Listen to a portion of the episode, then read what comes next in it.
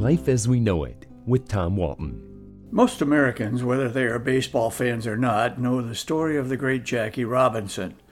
With all due respect to Moses Fleetwood Walker, who broke baseball's color barrier more than a century ago right here in Toledo, it is Jackie Robinson who is recognized as the first African American in baseball's modern day major leagues.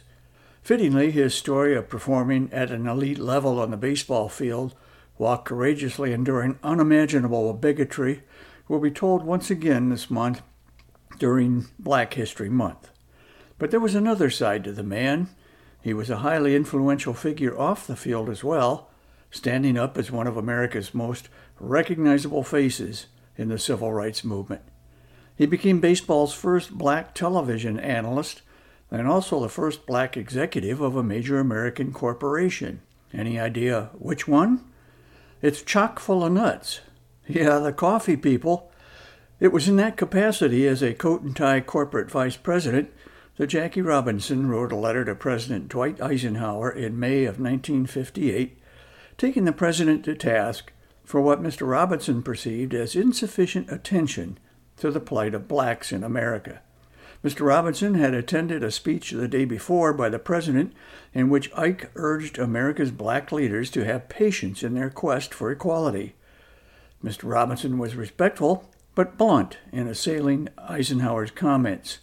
Here are excerpts from Robinson's letter, written beneath a chock full of nuts letterhead and sent to the White House just one day after the president's comments. Quote, We have been the most patient of all people, he said.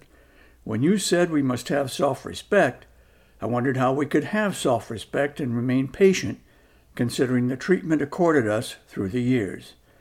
You unwittingly crush the spirit of freedom in Negroes by constantly using forbearance, and you give hope to those pro segregation leaders like Governor Faubus, who would take from us even those freedoms we now enjoy.